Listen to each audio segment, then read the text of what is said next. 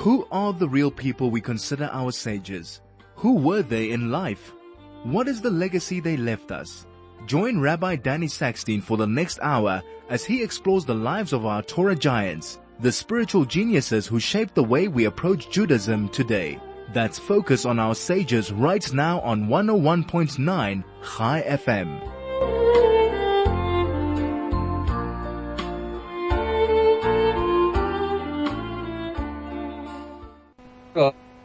Welcome. So it's always wonderful to share some ideas with you, to be with you on a Wednesday afternoon. Um, we're going to start out today um, discussing a sad day for the Jewish people in the world, which was Sunday, because the great and famous Rabbi Abraham Twerski passed away this just this last Sunday, and it really is a great loss to the world. Um, Rabbi Twerski was 90 years old, born on the 6th of October 1930 um, in Milwaukee in the United States. Rabbi Twerski was a person who had a long career both as a psychiatrist and as a rabbi. And his gentle, deep, clear, and powerful ideas and approach touched thousands of people, both Jews and non-Jews. Um, Rabbi Twerski was uh, very famous in the area of addiction, and he opened gateway rehabilitation centers. Um, firstly, it started in Pittsburgh and then around the world, and he reached great success in uh, turning many, many addicts around and changing the lives of so many. And me too, I, I, I'm sure many of our listeners identify with what I'm saying and remember Rabbi Twerski very fondly, whether it is one of his uh, 60 books or whether it is his many hundreds of lectures of shiurim. Um, uh, many, many thousands have been moved and touched and inspired by Rabbi Twerski. So I thought we'd talk a little bit about him to start out with, and then we will move on to some other things. So Rabbi Twerski, as I mentioned, was born in Milwaukee in 1930. Um, his parents came from rich Hasidic stock his uh, mother, her name was uh, Devorah her maiden name was Halberstam.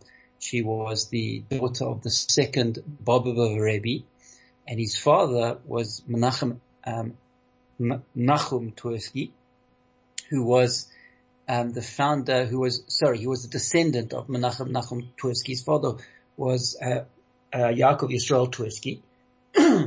his father was born in 1898 and died in 1973 and his mom died in 1995.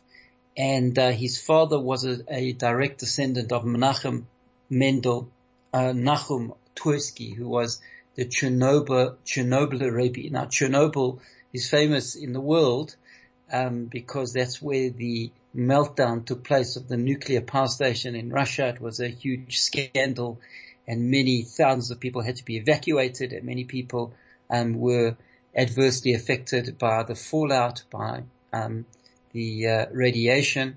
As a result, there was a big cover-up by the communist government, etc., etc. But within the religious Jewish world, Chernobyl's not famous for that. Chernobyl's famous for the great Chernobyl Rebbe, Rav Menachem Nachum Twersky. And he was a student of the Baal Shem Tov. And Rabbi Twerski's father and Rabbi Twerski himself were direct descendants of the Chernobyl Rebbe. Um, and the family moved to the United States in 1927, Baruch Hashem, just before World War II, and that saved all of their lives because most of the Chernobyl Hasidim were wiped out um, in the Holocaust. And they came to Milwaukee. His father um, was a Rav. He was the rabbi of a shul called the Beis Yehuda Kehila in Milwaukee. And Rabbi Twerski, um, he, he graduated from from school at the young age of 16 and he then went to the Hebrew Theological College in Chicago. Rabbi Berel Wein also went there. Um, they very uh, were very close friends throughout their lives. Um, and he became he got a smicha in 1951, and he then became an assistant to his father in the shul. And in 1953, he enrolled in Milwaukee's Marquette University, um, and he graduated from the medical school in 1960. Um, and soon after graduation, um, and specializing in psychiatry, um, he was asked to become the head of department of psychiatry in Pittsburgh's St. Francis Hospital. Um, he later set up, as I mentioned, the Gateway Rehabilitation Centers, um, which started in Pittsburgh and now spread. Um, there, he, I think there, if I'm not mistaken, over 10 of them around the United States. And uh, when he came to Israel, um, he moved to Israel, Rabbi Twerski, and when he came to Israel, he started the Shar Hatikva Rehabilitation Center for prisoners, for um, convicts that had been released from prison, um, to great success. And Rabbi Twerski was a, uh, the very rare combination of a successful psychiatrist and a successful rabbi. And uh, as I mentioned, he wrote over 60 sforim, over 60 um, books, uh, which were very, very moving and very, very powerful. His books. Um, one of his books, Dear Rabbi, Dear Doctor, was actually a uh, compilation of his uh, weekly news uh, articles in Hamodia newspaper, which was called Seeking Solutions. And he writes about it, I'll, I'll quote directly from him. He said, in seeking a solution, the first and most important point is to clarify the problem.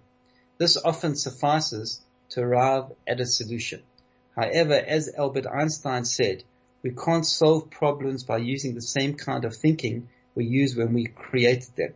Our responses to queries are generally geared towards helping a person look at the problem from a different perspective. And these uh, th- these two books are very popular, very successful. Uh, there were two, two volumes as Dear Rabbi, Dear Doctor, as well as his many, many other books um, that he wrote. I was very fortunate to have a personal connection with Rabbi Twerski. Um, less than uh, just over two years ago, when I was in Israel, I went to see him. Um, my son uh, was learning in yeshiva with his grandson, and I asked him to set up a meeting, and we went to meet Rabbi Twerski. It was really a great privilege to spend some time with him. And he said to me that he's written over 60 books and it's really, he's written one book in 60 different ways because the primary um, focus of his works, of his books, was about self-esteem and about the lack of self, self-esteem. He said to me that there's a plague going on in our modern world and that is a lack of self-esteem. And so he his main focus was trying to, to communicate the very powerful message of how precious and valuable and worthy each individual is. We'll continue in a moment. We're going to break for some ads. Chai FM, your station of choice since 2008. Nothing brings you back down to earth quite like a wallet after the holidays, quite like a wallet full of receipts and slips where all the cash used to be. Well, Outsurance has an offer that will turn your post-holiday blues around. They could save you money on your car insurance every month. And if they can't, you can ask them for 500 Rand cash. Claim free and with the same insurer for three years, ask for 1500 Rand. You could save, um, you could save or get cash in your wallet, SMS out to 40251, Outsurance is a licensed insurer and FSP. T's and C's apply free SMS. We're talking about Rabbi Twerski, the late Rabbi Twerski, who just passed away on Sunday at the age of 90 and uh, his wonderful approach and his vast impact on the world in his ni- short 90 years. Um, and as I mentioned earlier, Rabbi Twerski um, focused very much on fighting against this scourge of lack of self-esteem that, that exists in the world today and in our society. And as I mentioned, he said that I wrote more than 60 books, but really I wrote, wrote one book 60 different ways, and that was about the importance of self-esteem. There's a, a beautiful story um, that's well known about Rabbi Twerski. Um, so as I mentioned, he began this uh, apart from his gateway rehabilitation centers around the world, he started Shar Hatikva, which was rehabilitation for con- uh, for ex-convicts in Israel. And um, he at a meeting, at one such meeting of of most of them were the ones that came to his rehab were also involved with drugs. They were uh, involved in drug-related crimes. And at the first meeting of of, of this uh, center, so he explained that um, the real lack, the, the, the, the pathway to destruction in so many people is a lack of self-esteem. And one of the individuals, his name was Avi, he was an ex-con, and he said to Rabbi Twerski at that meeting, he said, how could I possibly have a positive self-esteem? I'm 34 years old and more than half of my life has been, has been spent in prison. So what self-respect could I have? And Rabbi Twerski answered him and he said to him that, have you ever seen a diamond that comes out of the ground? He said when a diamond comes out of the ground, it's dirty and it's covered in all sorts of types of rocks and it has to be uh, cleansed and it has to be cut and it has to be purified in order for the beauty of the diamond to show. So when we see a diamond, we see after a lot of work has gone into the beautification of that diamond. He said, you are a diamond. You have a neshama, you have a soul that is beautiful and that is clear and that shines bright. There's a, a lot of dirt around that neshama from, from many choices that you've made in your life. But our job over here is to cleanse that neshama and to peel away those negative layers and those dirty pieces and to enable for that soul, for that diamond to shine. And Avi was moved by what Rabbi Twerski said and he, he committed to joining the program. And uh, a couple of years down the line, actually I think it was a couple of months down the line, so the, the head of the program uh, got a call that somebody had passed away and had left furniture that were, they were donating to, to the center. And they, she asked this, uh, this young man, Avi, to go and collect the furniture. And he went to get the tables and the chairs and there was a couch. And as he was picking up the couch and, and up the stairs to where the center is, so a cushion fell out and there was an envelope with 5,000 shekels in it, fell out as well and he brought the couch upstairs and he gave the um, the envelope with the five thousand shekels to this lady who asked him to get the furniture, and uh, they told Rabbi Twerski what had happened. Rabbi Twerski contacted Avi and he said, "What you did was truly exceptional, and it shows that there's a beautiful diamond that is shining inside of you." Um, obviously, Avi was very moved by that statement, and he went then to make a bronze plaque to be put up um, at the entrance to the rehab center, and uh, it read Diamond Process Processing Center. So that was his genius, and that was his approach, and um, that's how he changed and impacted on so many thousands of people. And um, Rabbi Twerski was uh, he actually in I think it was about just over uh, 10 years ago in 2008. So somebody came up with a great idea of putting very short um, videos on Facebook, on YouTube by Rabbonim and make them available to the world. And Rabbi Twerski, he, he made about 30 different segments, very short ideas. And he made a very famous one about uh, dealing with stress. And that has been seen over 80 million times on Facebook. There are 80 million clicks on that. It's a one and a half minute, minute video. You can look it up. Um, Google it. It's Rabbi Twerski dealing with stress. And he says, I'll share with you what he says, which is such a beautiful idea, which obviously resonated with so many millions of people around the world. He said that he was once sitting in a dentist's office and he, there was a magazine and it was a nature wildlife magazine. And there was an article about lobsters and how lobsters grow. And the article said that um, a lobster has a hard shell on the outside and it's soft on the inside. And as the lobster grows, so its soft body um, feels the pressure of the hard shell. And when the lobster feels that pressure, it then goes to a place in the sea behind rocks, which is safe, so it's safe from any predators, and it sheds that shell, and then it's able now with its bigger body to be comfortable in that larger, sh- a, a new shell grows back, and it's comfortable in the larger shell, and the, as it grows more, so then it goes through the process again and, and it sheds the shell again and has a larger cell. And that's how a lobster grows. Rabbi Twerski said that um, if lobsters had a doctor, they would go to a doctor and as soon as they felt the, the pressure and the stress of that shell, so the doctor would give them, would prescribe them Valium and they would never grow. And he pointed out so profoundly that very often stress in our lives is an opportunity for us to develop and to grow. And if we view it in that way, so then we will develop ourselves and we grow. And if we run away from the stress and we don't face it, so we miss a opportunity to grow. And that video got um, over 80 million hits. The other videos with over 30 million. Um, quite amazing the popularity, but such was his clarity and his um, and his eloquence and his great genius and ability to deep to share very important ideas with people. Um, I, I, as I mentioned, I, I, always felt a very deep connection with Rabbi Twerski, and I did have uh, personal encounters with him.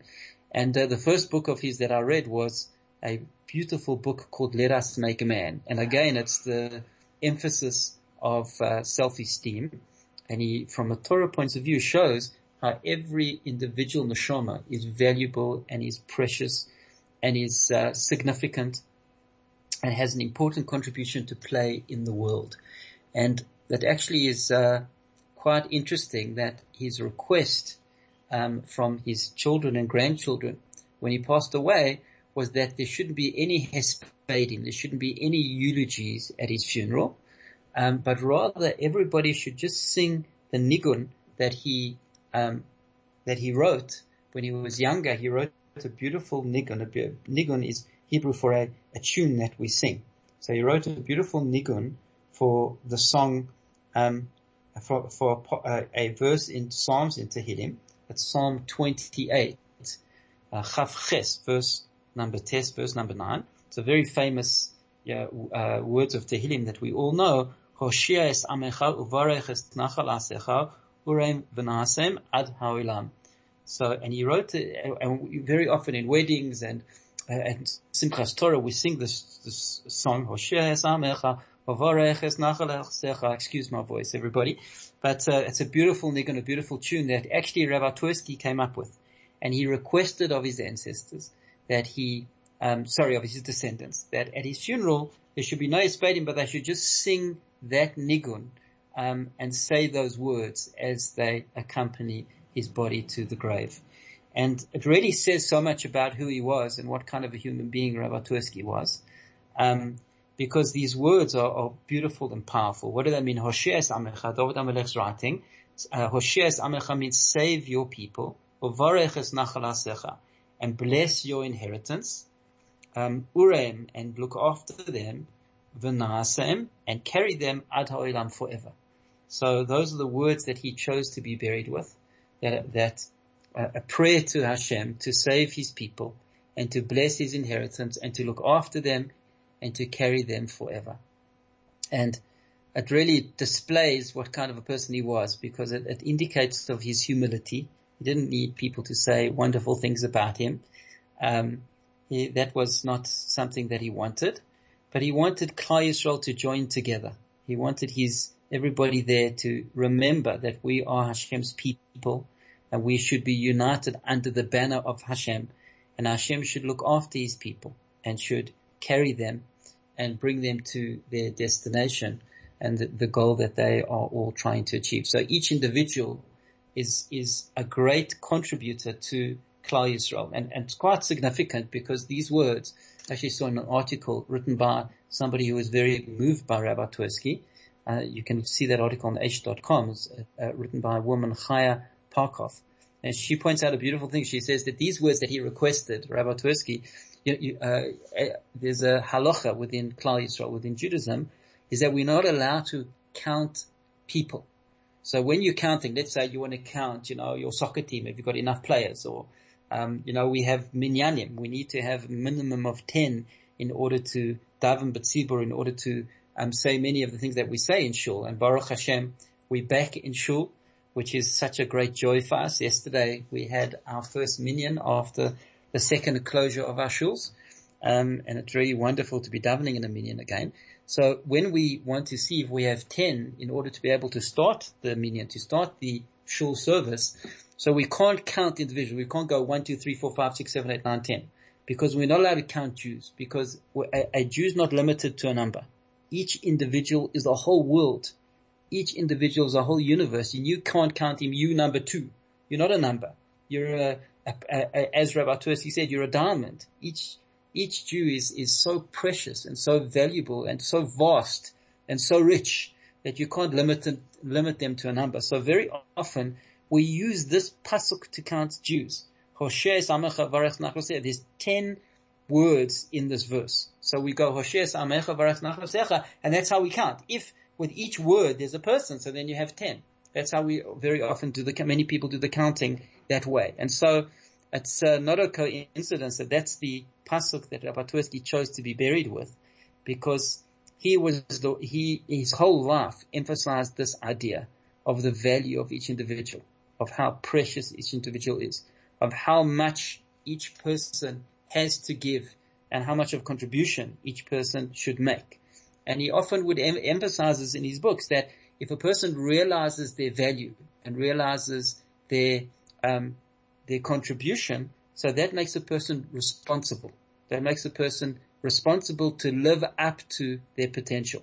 If they see their potential, so it drives them to fulfill that potential. And that's already the starting point um, of building a positive self-esteem. So um, that's one of many, many beautiful lessons of Twerski and uh, one of the many things we should take from his life and from the tremendous contribution he made to the world and to Klal Yisrael. And just closing off, speaking about Rabbi I just want to mention one Devar Torah that he shared. So when I went to see him uh, this last time, just over two years ago, so he shared with me a Devar Torah, a very beautiful Devar Torah. Um, and he said, I haven't seen it in any of his books, but it may very well have been printed in one of his books. Um, and it's relevant to the times we're going through now. So um, we, we've just been through Parshas Bo, Beshalach. We're actually in what's called the time of Shovavim.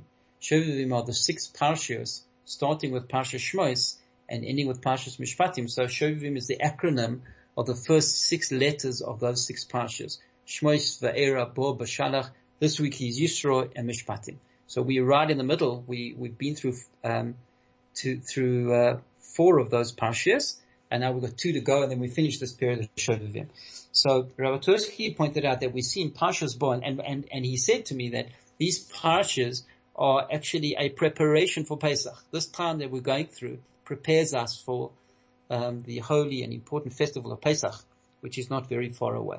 So he said we see in Parshas Bo that the Torah tells us that um, that uh, an interesting pasuk in, in, other words, actually, he started out with a question. He said, what, do we see in the Haggadah? We see in the Haggadah of Pesach, which we're heading towards, and which these parshas are preparation for, we see that Moshe's name is only mentioned once.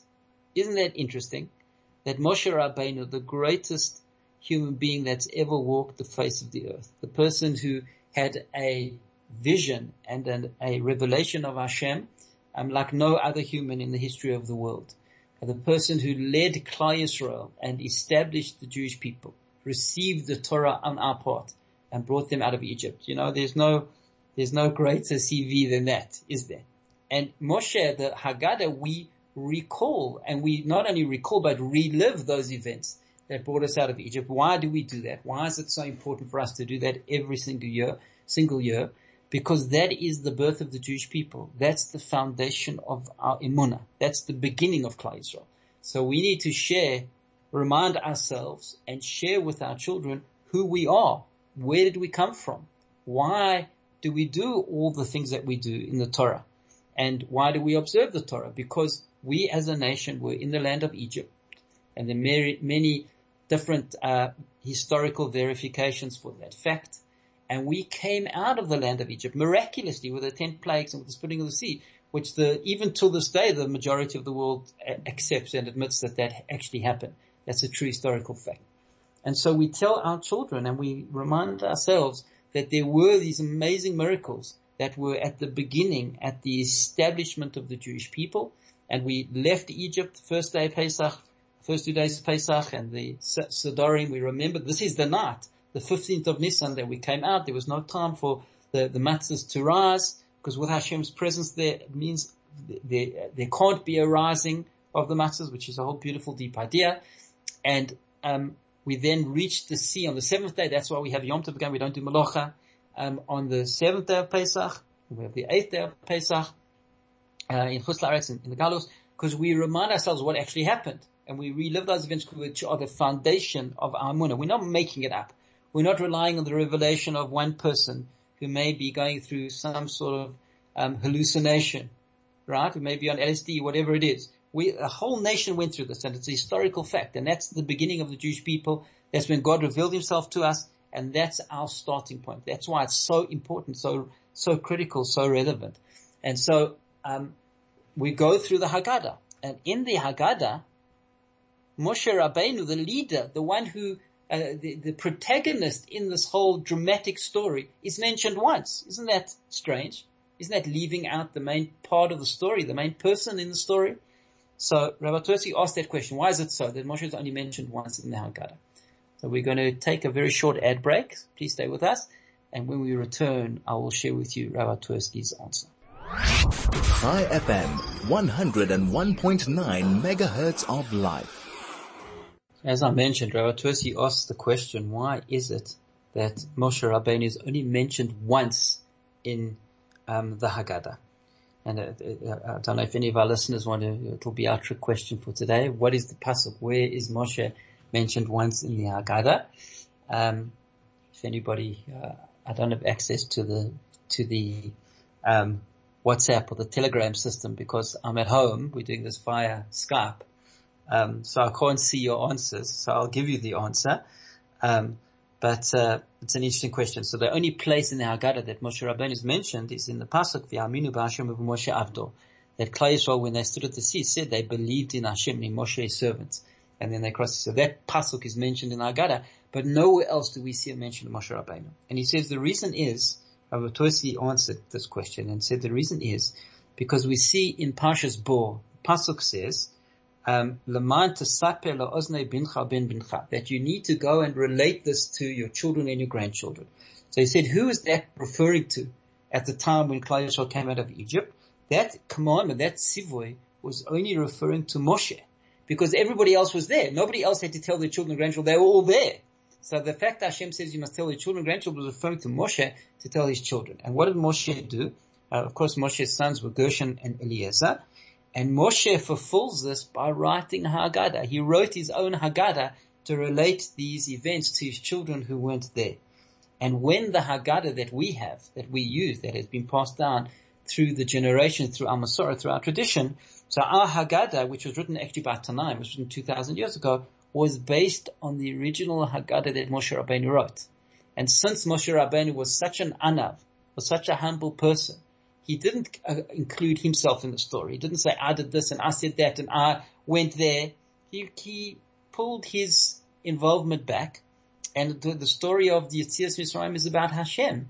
It is about the Jewish people connecting to Hashem. As I mentioned, is the foundation of the emunah, of the faith of the Jewish people. It's this fact, this historical fact that actually happened to uh, almost three million people.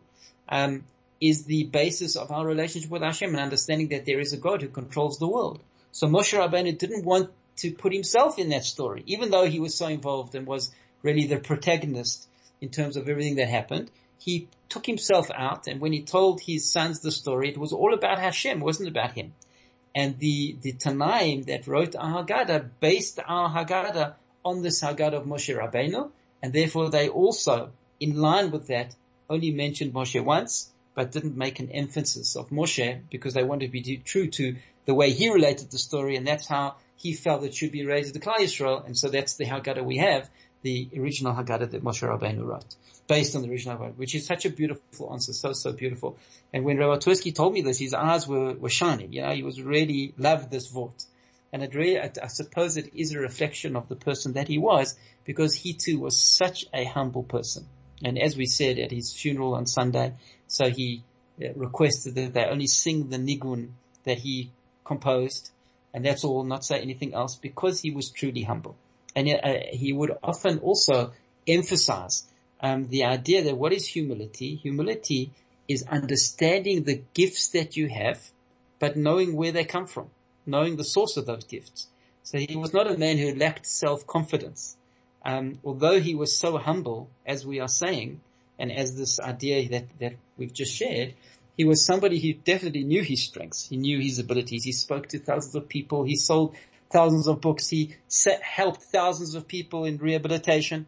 Um, but he, he was a very humble person because he realized that all of those gifts came from Hashem and all that he had was just um, taking the blessings that Hashem gave him and using them to the best of his ability. So it never went his head, but he was a confident man who knew he had what to share with the world, but he did so with absolute humility, understanding the, from where the gifts came. So that's our short tribute to a very great mentor, Rabbi Twerski, and may his teachings continue within Klal Israel, and may his example continue to be an inspiration to us all. And uh, please God, we should all take his most central message of his life that he wanted to share with the world. And that is the value of each individual, the importance of each individual, the fact that there's no surplus of Jews, there's no extras. Every single one of us is who we are meant to be, is given an opportunity to develop. We all have a beautiful diamond of a soul. And even though maybe the lives we've led and the choices we've made, there is some, you know, dirt around those diamonds. So it's our job to cleanse ourselves and to let our souls shine and to fulfill our great potential in this world.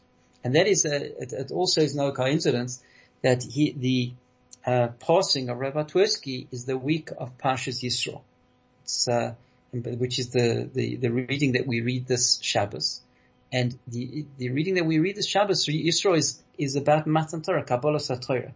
Incredible event, that uh, cataclysmic event that changed the future of all humanity for all time, where God revealed himself openly and clearly to three million people.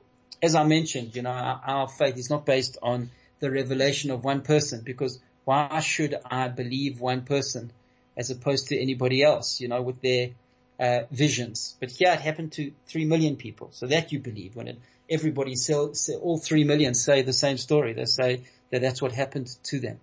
Um, so when God revealed Himself and gave us the Torah, which is how He wants us to live, what He wants us to do in this world, which is obviously the most obvious thing. You know, God created the world and He has certain expectations for this world, you know, we don't know what they are, Hashem told us what they are, and that's what the Torah is and the observance of the Torah and the mitzvahs.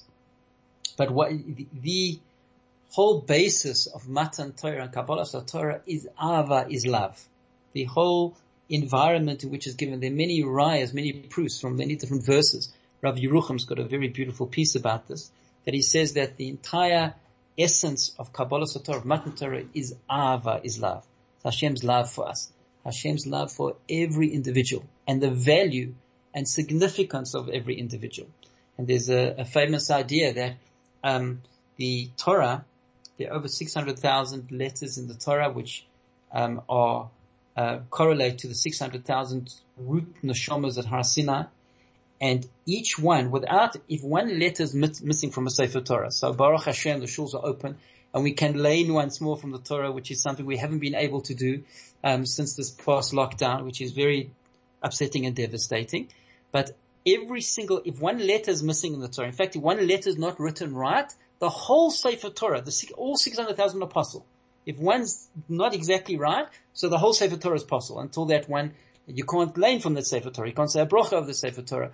You can't use that Sefer Torah because all, so all the, the, the five 199,000 letters which are perfect. One's not perfect, so the whole Sefer Torah is possible.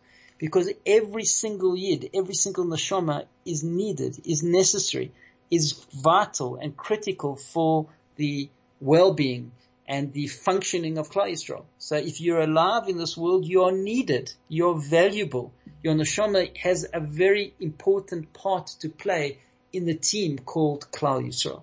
And that is the, the, the primary teaching of Rabbi Twerski and the value of each individual and the destructive nature of having a low self-esteem, which we should all fight against. He said it's one of the, he told me it's one of the primary um, weapons of the Yetzer Hara to destroy us by uh, uh, by perverting the reality and letting us think that we've got a, a, a, we don't have value, that we have a low self-worth. So Mirz Hashem, we should all take that great lesson and develop our self-esteem and boost ourselves um, and fulfill our tremendous potential. Please stay with us. We'll be back in a moment.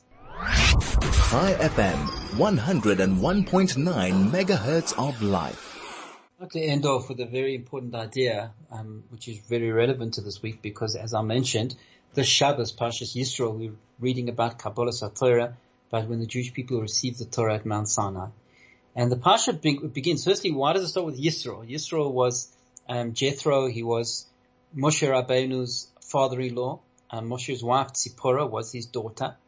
Um, so why is the Parsha Kabbalah Torah named after Yisro, number one? And secondly, the Torah says, V'yishma Yisro Kohen Midyan, Choisen Moshe, that he heard Yisro, the Kohen, he was the priest of Midian, of the nation of Midian. He was like the pope of the nation of Midian.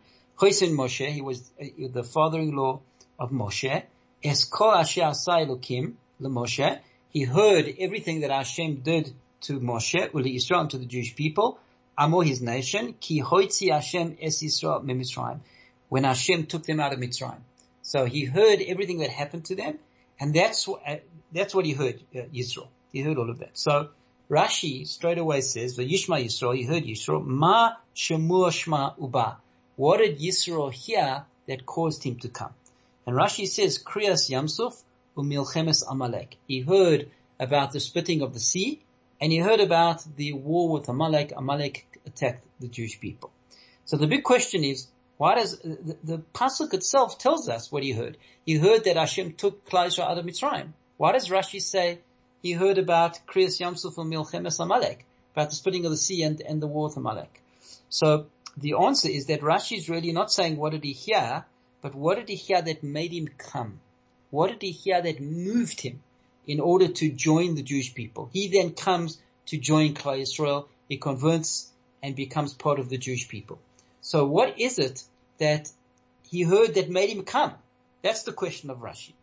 And, um, the, and the reason why it's such a great question of Rashi is because the whole world knew about Kriyas Yamsuf, about the splitting of the sea. It says in Shira Sayam, Shamu Amim Yirgazun, Chil Achaz Yoshe Plashes V'Yachzu Baraj, that the, um, the whole, the, the, the nations trembled and they um, a, a, tremendous fear came over them when they when all the waters of the world split. Not only Kriyas Yamsuf, like every small body of water, there was a, a pathway. So the whole world knew about what happened at Yamsuf, and only one person came, and that was Yisro. Why? So what moved Yisro?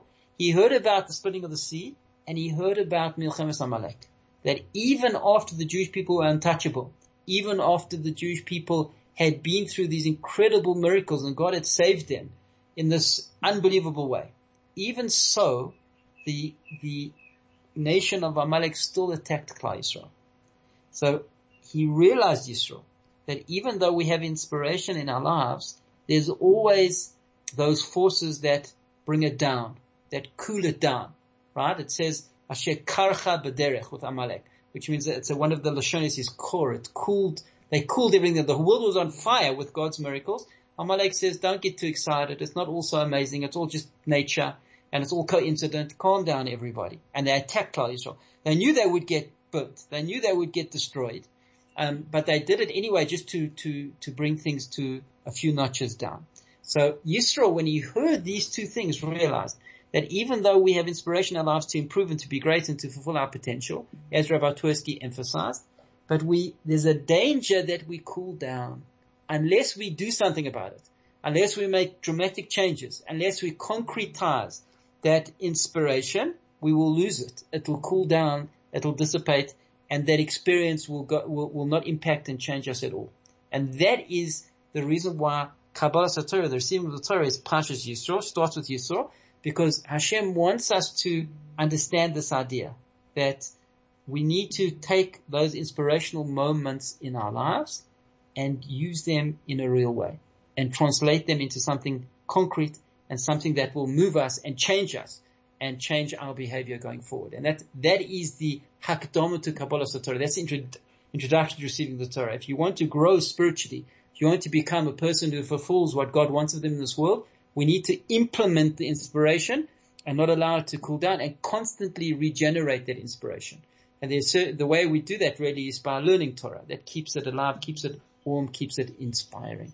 So has a beautiful, powerful message for Parshas Yisro and certainly is in line with the incredible life of Rabbi Twerski and his wonderful lessons that he taught us throughout his life. Thank you so much for listening. Have a wonderful day.